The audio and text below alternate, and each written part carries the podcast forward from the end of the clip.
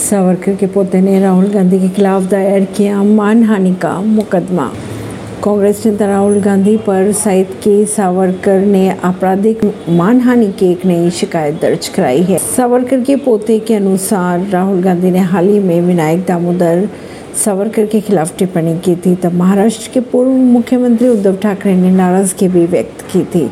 और ऐसे बयानों को विपक्षी एकता की राह में रुकावट भी बताया था, तब राष्ट्रवादी कांग्रेस के सुप्रीमो शरद पवार ने बीच बचाव भी किया था और राहुल गांधी ने सहमति जताई थी कि वह अब इस मुद्दे पर सार्वजनिक तौर पर बयान नहीं देंगे। सईद के सावरकर ने कहा था कि राहुल गांधी काफ़ी समय से वीर सावरकर के खिलाफ बयान देते आ रहे हैं। एक समय बाद उन्हें लगा कि अब बहुत हो गया, इसे रोकने की ज़रूरत है। इसीलिए उन्होंने राहुल गांधी के खिलाफ मान हानि का मुकदमा दर्ज कर इसी बीच के सावरकर ने बुधवार को कहा कि राहुल गांधी काफ़ी समय से वीर सावरकर के खिलाफ बयान देते आ रहे एक समय बाद उन्हें लगा कि अब बहुत हो चुका है, इसे रोकना चाहिए। इसीलिए उन्होंने मानहानि का केस दर्ज करवाया। ऐसी खबरों को जानने के लिए जुड़े रहिए जनता रिश्ता पॉडकास्ट से। नई दिल्ली से।